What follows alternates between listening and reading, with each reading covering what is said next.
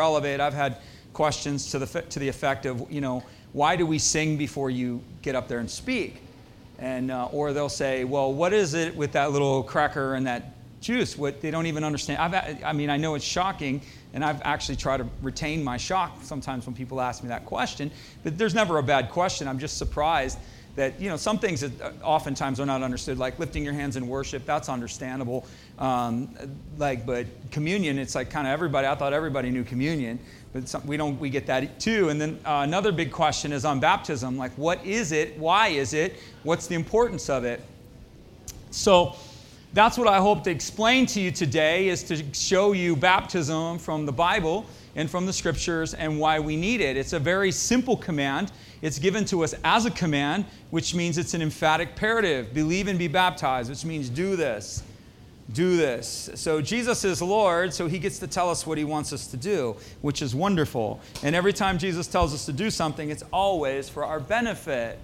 Where does the word baptism come from? Well, it's called from it, it's a Greek word that's transliterated into English. In other words, it doesn't, it, it's a word that doesn't exist within the English language. It was transliterated, not translated. It was taken from the Greek and placed into the English language. That's where we get the word baptism from. It comes from this word baptismos or baptismo, and it means to immerse, literally immerse.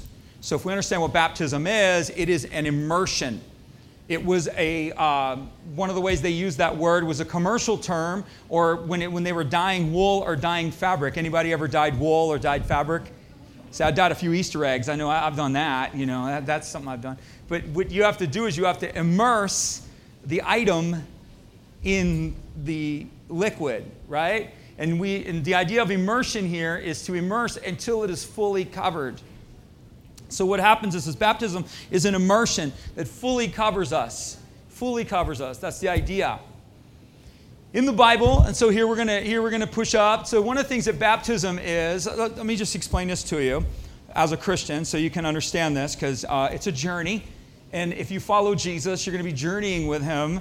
And so you're going to come up against a lot of different things and you're going to hear a lot of different things. And so at Elevate, we try to educate the believer and we try to give the believer the full perspectives of the gospel. And not just the full perspectives, but I want you to understand how things actually operate. As a Christian, you're going to hear two different types of teaching. You're going to hear doctrine, everybody say it with me doctrine, and you're going to hear dogma. All right? So, doctrine Say this with me. Doctrine is what the Bible teaches. Dogma are men's opinions or traditions in relationship to what the Bible teaches, or in some instances, to what it doesn't teach. It's just an opinion based upon whatever, the, whatever it is. And so, a lot of times, there's a lot of dogmas that surround um, uh, baptism. There's a lot of men's and women's opinions as it relates to things that are clearly found in the scripture. What, the, what we need to understand is baptism is in the, in the scripture, it is a command, but this is oftentimes where we, we, we lose it. There are two types of baptisms for the believer. And here's where we're going to shift some perspectives and shift some thinking. Baptism is oftentimes, is, is in our modern age, baptism is neglected. Both water baptism and spirit baptism are neglected in, the, in, in our modern age. Both of these forms, baptism is given to the church and to the Christian through the church that it would be a testimony unto the world. So the baptism in water is given as a declaration. The baptism in fire or in the Spirit is given to us for a proclamation that understand something. You know, so we are when we are giving ourselves into water, it's a declaration of who we are. But the baptism of the Spirit is given to us in order that we would have boldness to proclaim who we actually are. And is it any wonder to us that is baptism has been neglected? The water baptism is even there are churches and a lot of the modern churches are essentially teaching that there's not even any need for the Christian to be baptized because they don't really understand what it's even about. And then, certainly, on the second side, there is an absolute neglect of the baptism of the Spirit and a misunderstanding of what that actually is as well.